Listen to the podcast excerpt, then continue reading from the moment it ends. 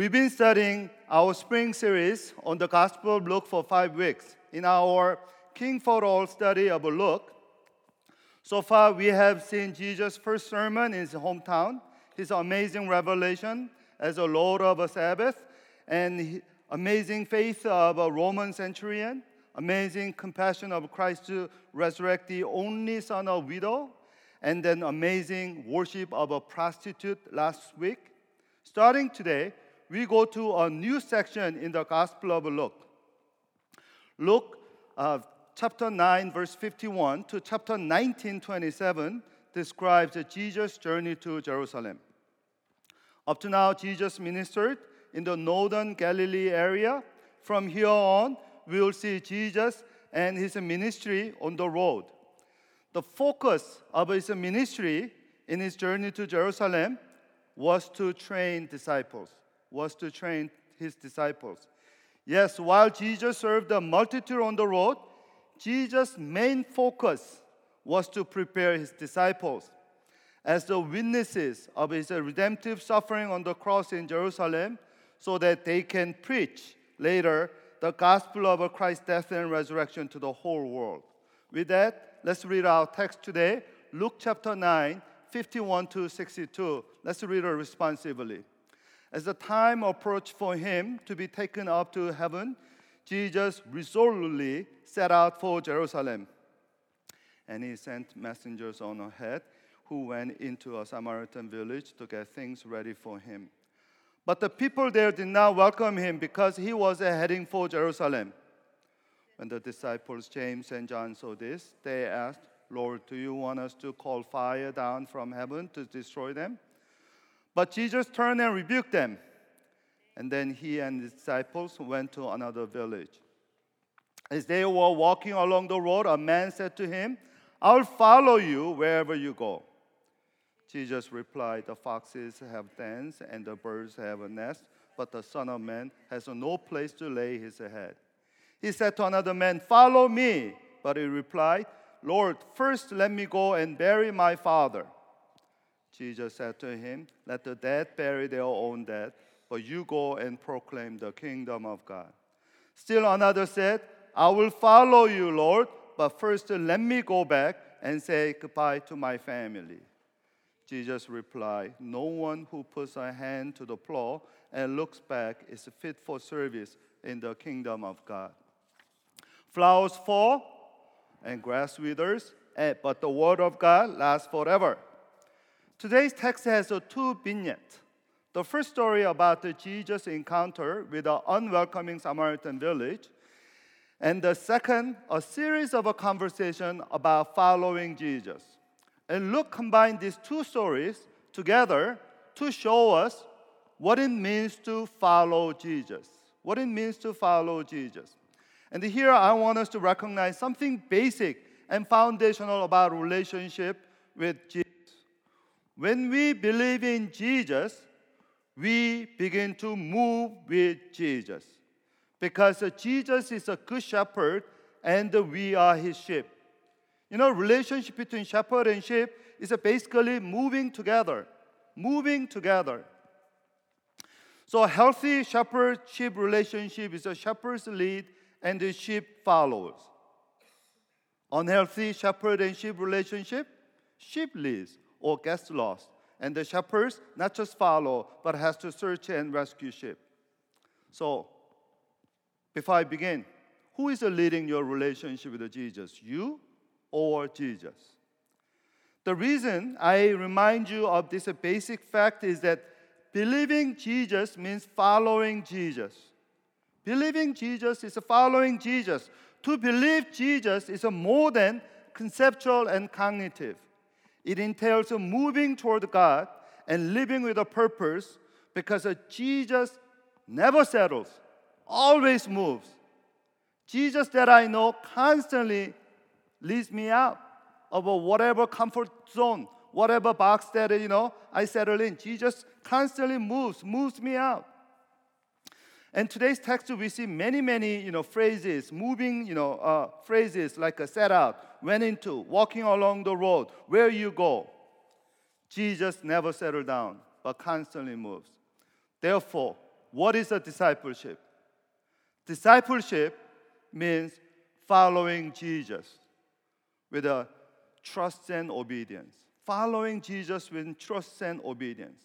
So, how do you know if you are following Jesus with a trust and obedience? If you follow Jesus faithfully, you will have footprints of a discipleship. Footprints of a discipleship. Eleanor Roosevelt once said this Many people will walk in and out of your life, but only true friends will leave footprints in your heart. Only true friends, friends leave a footprints in your heart. When we follow Jesus as a faithful, obedient disciples, we also leave lasting footprints for others, hopefully our families and friends. Disciple of Christ, so therefore have a certain characteristic footprints in their life. And I want us to examine our relationship and our life journey with these footprints. So, first, let, uh, let us see the context of our uh, text today. Luke opens the new major stage of Jesus' public ministry and life in verse 51 in this way. As the time approached for him to be taken up to heaven, Jesus resolutely set out for Jerusalem.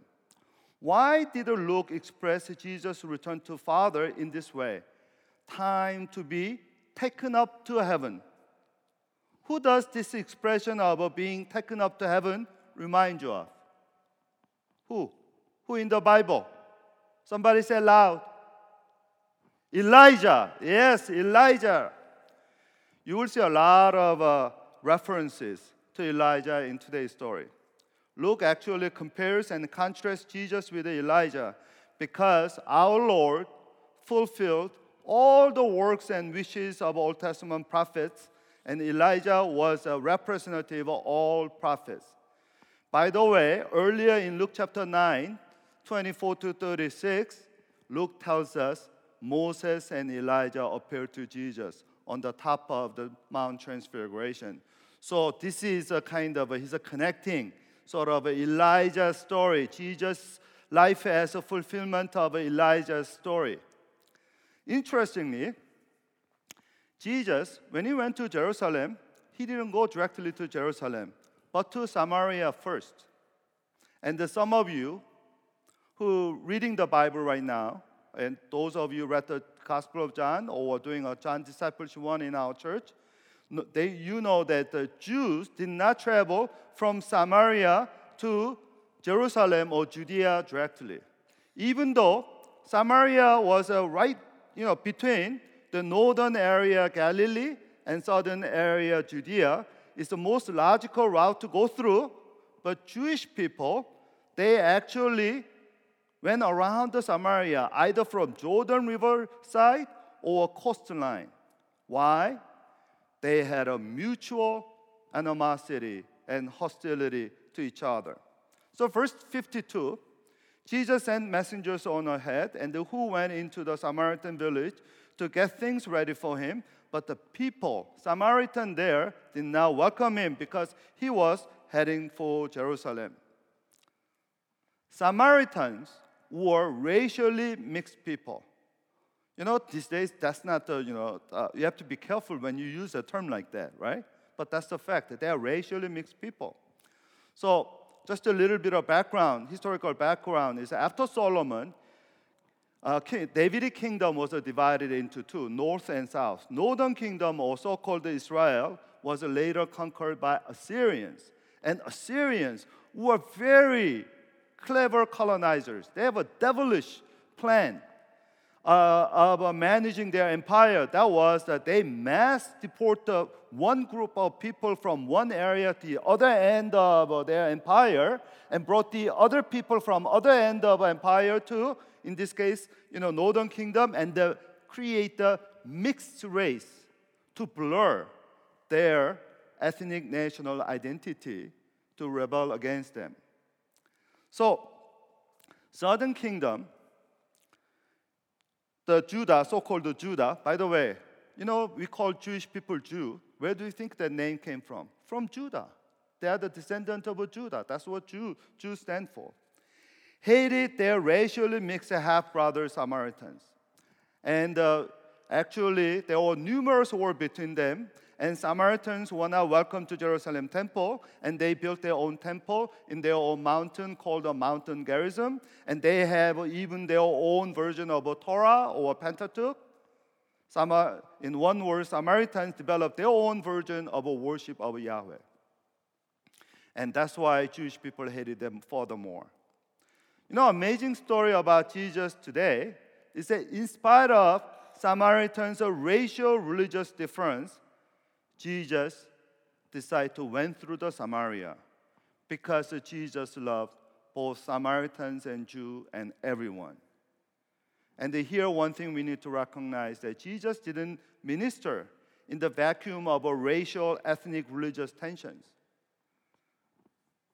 And Jesus today shows us a great role model how to love people who is so different from us. Amen. So Jesus is a great role model of a you know minister or you know God's you know definitely God's you know love in midst of human divisions. When Samaritans rejected Jesus with a, their usual prejudice to Jews and Jerusalem, you know two disciples of Jesus, John and James, responded in this way, the same way. They said, uh, uh, verse 54, Lord, do you want us to call fire down from heaven to destroy them? Here, we must remember this was not an emotional reaction. Actually, this is a thinking reaction because a similar incident happened about uh, 900 years ago. So, a king of uh, Israel or king of Samaria named a guy named uh, Ahaziah, Ahaziah, he was son of an infamous king uh, Ahab and Jezebel, was sick, and he sent a messenger to the temple of Baal Zebub, the god of Ekron, to see if he would, he would recover. And Elijah was told by God to intercept the messenger and told him, this is 2 King chapter 1, verse, uh, what is that, verse 3, said, is it because there is no God in Israel that you're going to inquire about Baal Zebub, the God of Ekron? And let me tell you, you're going to die. That's what God told you know, King Ahaziah through Elijah. And Ahaziah was upset. And he sent 50 soldiers and captain to arrest, capture, you know, Elijah. And when they came to capture Elijah, Elijah said this if I'm a man of God, let fire come down from heaven and consume you and your 50. Then fire came down in heaven and consumed them. Consumed them. That's the uh, first King chapter 1. I mean, second King chapter 1. Guess what Ahaziah did? He's so smart. He sent another 50 soldiers and captain. And same thing happened again. And then what did he do? He sent a third delegation. And if you're the captain of a third delegation, how would you feel? he came to Elijah with a trembling. He said, O man of God, please let my life and life of this 50 men of servant, servant of yours, servant of yours. He's a servant of Ahaziah, but uh, we are not Ahaziah's servant. We know you are powerful than our king. Spare us. Let our life be precious in your sight. So John and James today remember the story and wanted to repeat the same miracle for Jesus. And of course, Jesus didn't go with their biblical advice. Okay? So it's, uh, you know, we need to know Bible, you know, just knowing Bible is not enough. You have to know how to apply. So John and James said, let's do the same miracle. We know you are powerful than, you know, Elijah. Now, what is the Luke's intention of including the story of a Samaritan's rejection of Jesus at the beginning of Jesus' journey to Jerusalem. Can you guess? Luke was highlighting this motif of rejection in Jesus' life and ministry. What Samaritans did to Jesus at the beginning of journey was a preview of what Jewish leaders would do to Jesus in Jerusalem at the end of their journey. So Jesus will be rejected by Samaritans and will be rejected by Jews at the end. And here is very obvious, but sometimes we overlook the fact that when we're doing a work of God, it's not always welcome. Don't expect other people to applaud you. Actually, you can be resisted and even rejected. With this prelude, let us hear the conversation between Jesus and three would be disciples and see the footprints of a discipleship that our Lord wants us to have, want us to take. So first would be disciple gave Jesus a perfect obedience. Verse 57. I will follow you. And by the way, it started as they were walking along the road, a man said to Jesus, You know, uh, we don't know the name of this man. We don't know much about his background, where he came from. You know, uh, ESV actually translates someone. Someone said to Jesus. I like that actually ESV because someone means anyone. Anyone can say this. Any one of us can say this. That is, I will follow you wherever you go. To such a affirmation of a faith, guess what? Jesus didn't thank him, but gave him a caution. Foxes have a den and birds have a nest, but the Son of Man has no place to lay his head. Here, Jesus is telling us the discipleship is not comfortable like a home, but uncomfortable and unstable like a foreign place. So, first footstep of discipleship is a foreign or even forlorn. You know, foreign, forlorn. It'll be strange experience, uncomfortable experience. Following Jesus will never make you comfortable. Yes, get the fact. You know, when, when Jamie and I got married and uh, we were planning to uh, planning a honeymoon, people said, uh, Pastor Paul, rule of, I mean, what is it? Rule of thumb for the honeymoon, don't go to foreign country where you don't speak the language. We went to Switzerland and Germany. And, uh, or, you know, by the way, Swiss, they are multilingual. Most of them speak English. You have no problem. Germany, different story. Sprechen Sie English? Nein. Well, okay, then from that point on, you have to do sign language, you know? Anyway. First footprint of discipleship is foreign, even forlorn. And Jesus accentuated following Jesus was often unpredictable, unsafe, and less homey than the even life of animals. And by the way, why did Jesus man- mention fox among all animals? Jesus could say bears, lions have then. Why does he mention fox? Because later in Luke chapter 13 32, Jesus called King Herod fox. When some people say, Jesus, Herod tried to kill you, you know, uh, go to some safe place. And then Jesus said, Go tell that fox that I'll keep driving out demons and healing people today and tomorrow. On the third day, I will reach my goal. So Jesus used the word fox because, you know, he was basically telling this, you know, would-be disciple that yes, as you see, I'm going to Jerusalem, I'm, I'm going to be a king, but I'm going to be a different kind of king. I'm going to be king who will sacrifice his life for those who resist and rebel. So if you're going to follow me as your future king, you should prepare to brace yourself with the danger and even death. So Jesus is basically asking this would be disciple, do you know what kind of king you're following? And here is Jesus telling us all, you know, the plain truth that following Jesus lead us to take a foreign, fighting, frustrating, frustrated footprints in unsafe, uncomfortable, un- unstable life.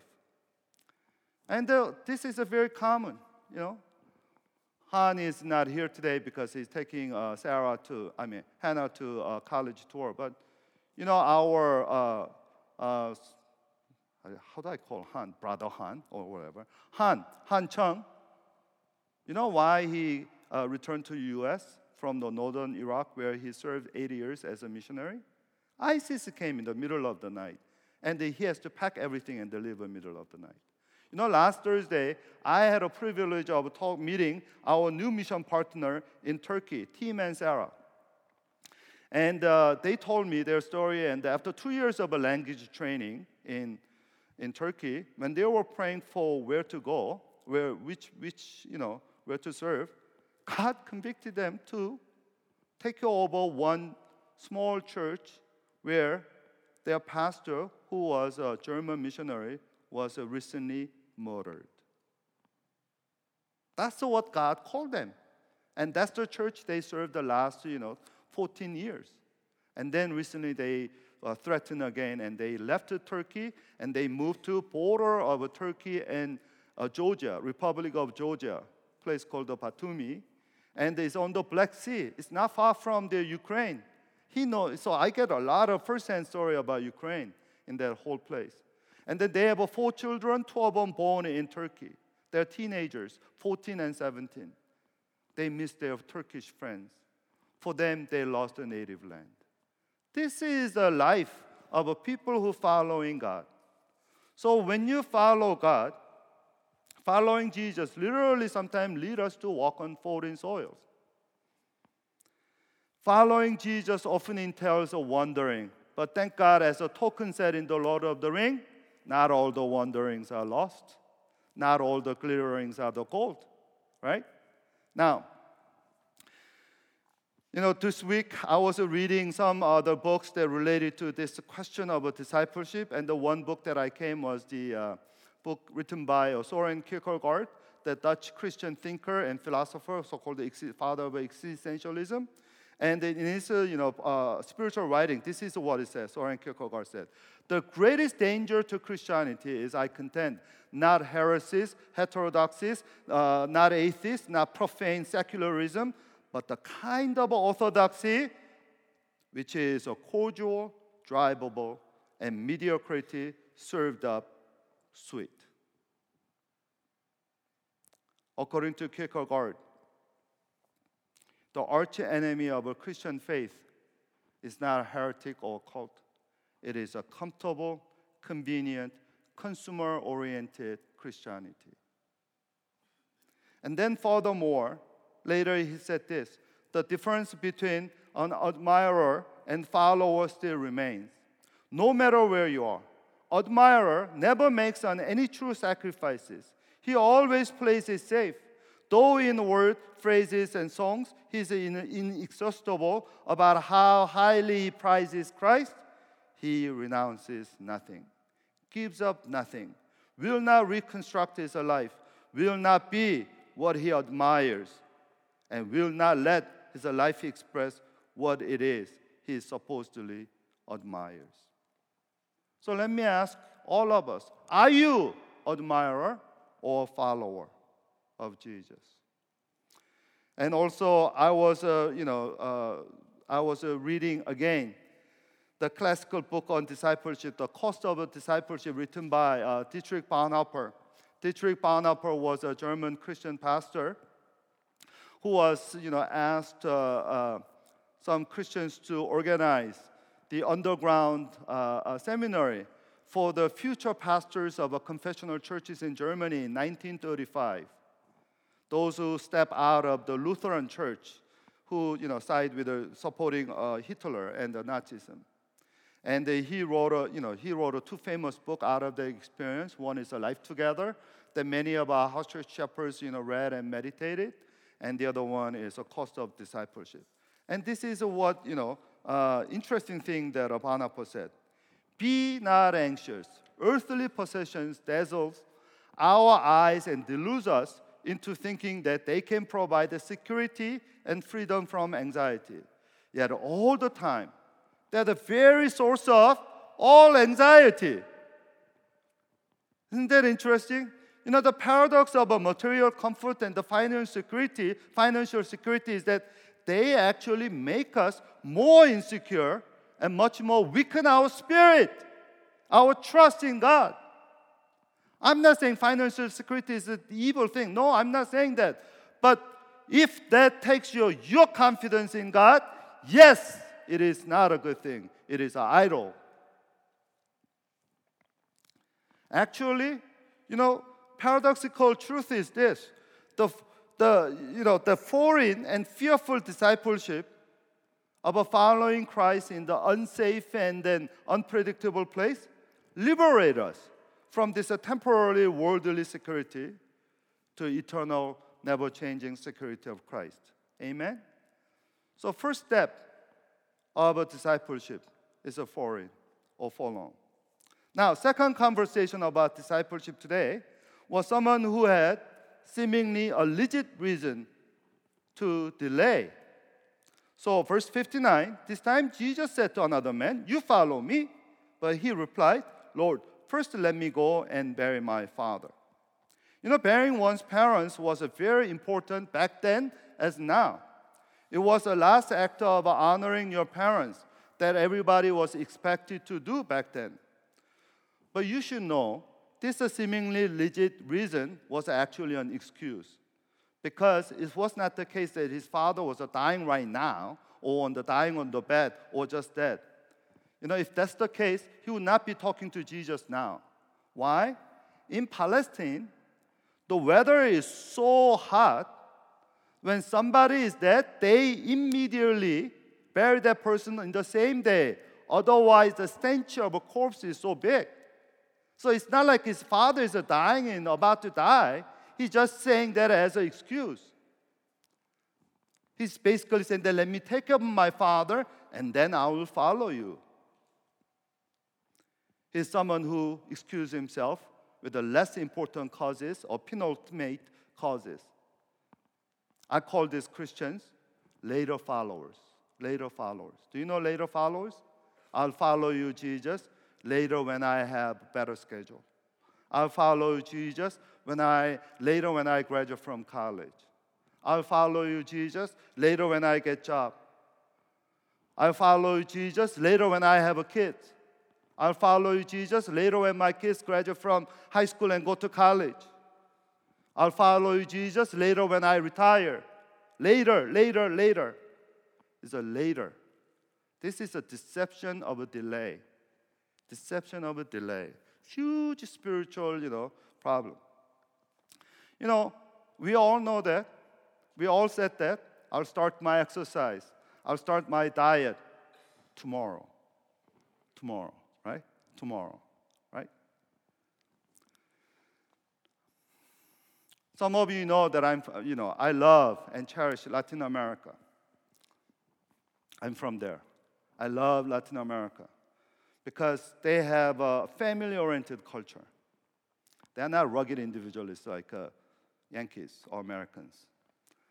And they are uh, racially less discriminating than America. They don't have a problem with people, you know, black people, Negro, you know, you know, negrito, negrita. America, you use the N word, you're done, right? Your public life is done.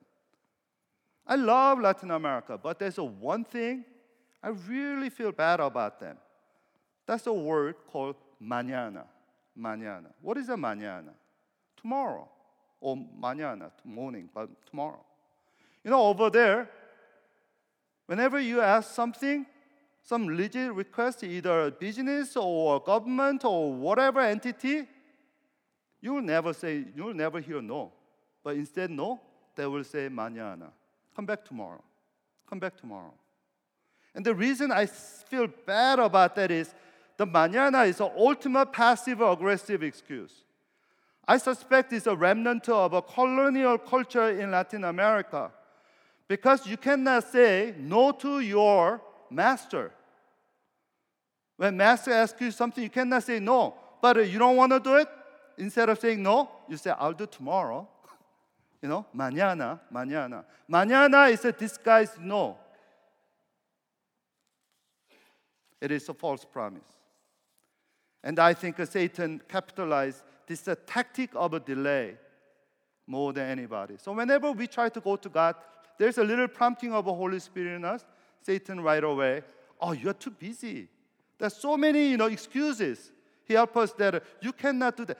Do it tomorrow. Do it tomorrow. Mañana, mañana. Right now, I have a few people in my prayers that are in spiritual slump. I call it swamp of a later spirituality.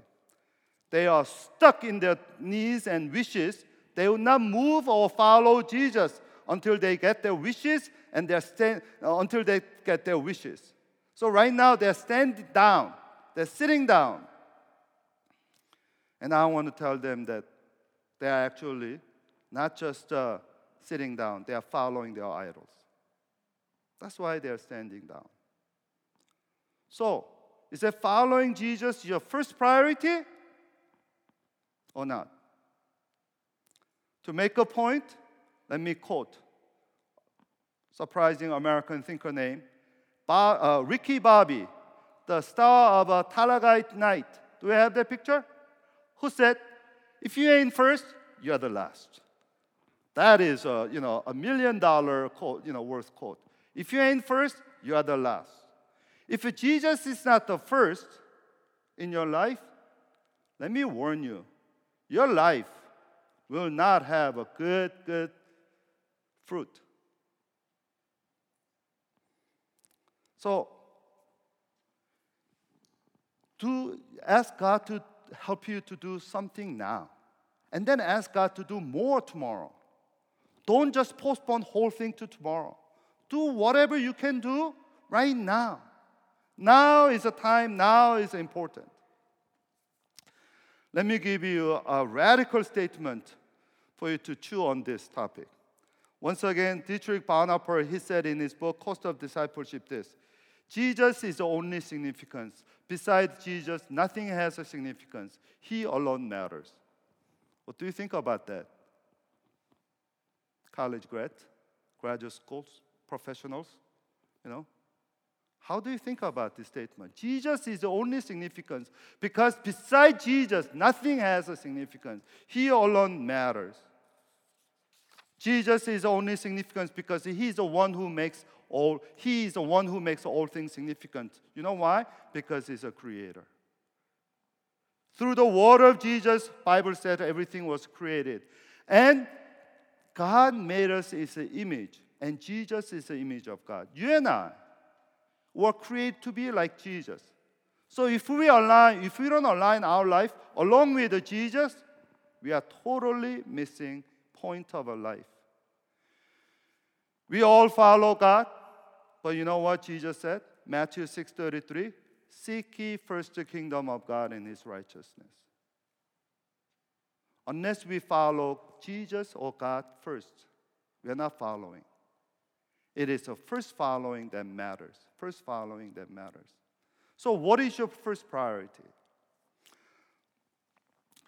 Earlier Zoom service, I share, you know, after the sermon, we have a, a Zoom breakout fellowship, and everybody share one thing they were, you know, blessed or touched or, you know, challenged, and then uh, our Daniel Clark said, Pastor Paul, this is a very painful sermon. And uh, this is a very painful sermon. So I said, Daniel, please tell the people that I'm going to preach the most soothing passage sermon today. Very comfortable sermon today. Did you anybody talk to Daniel? If you feel heat, you are with Daniel and many of us. Now let me go to the third and final uh, conversation. This person, verse 61, said, I'll follow you, Lord, once again, but first, first, let me go back and say goodbye to my family. And Jesus replied, No one who puts a hand to the plow and looks back is a fit for service in the kingdom of God. You know, saying goodbye to one's family is again legit and even biblical because if you look at the first King chapter 19, you know, when Elijah called Elisha to follow him as a disciple, you know what Elisha asked? Verse 9, I mean, do we have, do we have, yeah, Elisha asked to Elijah that let me kiss my father and mother goodbye. And then Elijah said, no problem. You know, uh, was, he said, what have I done to you? Go back. Yes, that's fine with me. I'll, I'm not going anywhere. I'll wait for you. Now, while Elijah allowed Elisha to go back to say goodbye to his parents, how come Jesus didn't allow this basic, you know, etiquette of a child to parents? Why? You have to remember this. Because at this moment, Jesus was going to Jerusalem. if we miss it, this Jesus, you know what he's going to miss? He's going to miss the greatest redemptive work of God that will place that will take in a few weeks. And nothing is greater than following Jesus and witnessing the work of God's redemptive work through his crucifixion and resurrection. Do you know knowing Jesus is not only you know knowing Jesus, it's actually even good for our own family. If we know who Jesus is and what he has done, it's not only good for us, it's ultimately good for our family. Best thing actually we can do our family is to follow Jesus first and to leave a solid footprint for our family members, especially our children, to see and later follow. And Jesus said, No one who puts a hand in the plow and looks back is fit for the service in the kingdom of God. Jesus gave this uh, you know, farming analogy. When you plow the ground, you cannot constantly look back. And what, what you do? When you look back, what happened? You go, you know, you cannot plow the field straight. So this is the third and final point. Footprint of Jesus or discipleship is a forward looking. It's forward looking, not backward looking or looking backward. And I know that many people looking back into the past. I know people who are stuck in the past. I know people who can take off their gaze off from their past. Right now, I'm praying someone who is traumatized by the church experience in the past. His whole family was traumatized, you know, uh, by bad church experience.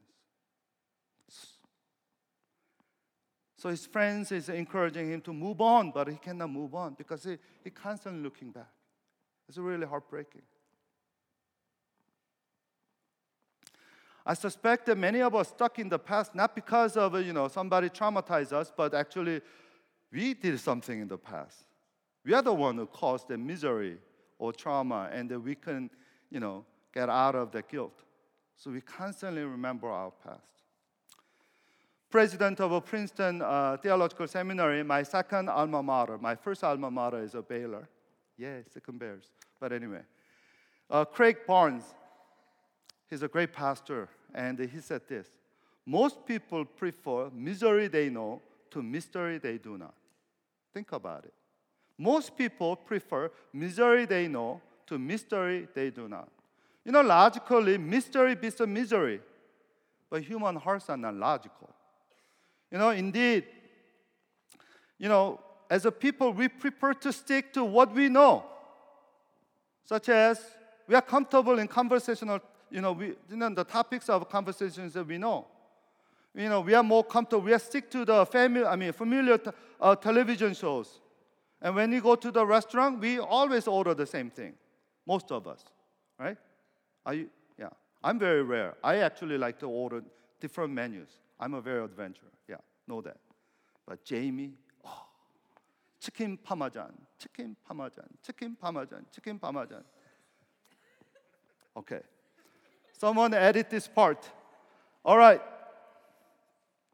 I get, you know, and then more little seriously, we are nearer to people who look like us, people think and talk like us, or places more familiar than new. I know it is a human nature to go with what we already know. And, we, and the reason for that, we rather be confident than unsure. You know, we want to be confident than unsure. And the scripture is a very, you know, full of stories like that. You know, Israelite, when they were liberated from, you know, uh, you know, Egypt and God is leading them to promised land, what do they constantly look at? They're not looking for the promise of God that God you know, leading them, and God said it's a land of milk and honey. But they constantly looking back to Egypt. And they're saying, oh, you know, Egypt, we had a watermelon. By this time, we had a whatever fresh fruit. What is this thinking, you know, who knows what manna? As if, you know, Egypt was a paradise or even a resort. They're lying. You know, we are so comfortable with the devil we know, then you know, want to know, devil we don't know. But I want to say this. In my journey with Christ, I found out unknown future with Christ is far more soothing and assuring things than my comfortable past. Every time Jesus took me out to the new venture, it ended amazing. It ended amazing. So, dear brothers and sisters, I challenge you look forward, take a step forward, stop looking backward. That's what Apostle Paul said in the Philippians chapter 3. This is the last scripture passage I'm going to quote today. Not that I have already obtained this or am already perfect. Paul accomplished a lot by this time. But he said, But I press on to make it own because Christ Jesus has made me his own. Brothers, I do not consider that I have made it my own, but one thing I do, forgetting what, I, what lies behind and straining forward what lies ahead. I press on toward the goal for the prize of an upward call of God in Christ Jesus. And the most amazing part of this passage, Paul said, I'm trying to make Jesus mine because he made me his. Jesus made up my sin and shame and his, and then he really changed me now it is my turn to make a Jesus mine. I want to make a Jesus completely mine, that every part of my life belongs to Jesus. Every area of my life is, you know, make, is, belongs to Jesus. Every second, every day belongs to Jesus. Not just Sunday, not just Friday, every day. It is my goal and drive to think and feel and speak and act like Christ. That is Paul's prayer. What about us? Let me close our message with a quote from the Nelson, you know, Rockefeller. He said, "You cannot leave a footprint that lasts if you are." Oh, he said, "You can leave a footprint in the sand of time while you're sitting down." He also said, "You can leave a footprint that lasts if you are always walking on tiptoes." And let us stop tiptoeing. Let us stop cherry picking. But let us start stomping boldly on the footprints of Jesus, our Savior, and the Good Shepherd. Let's pray.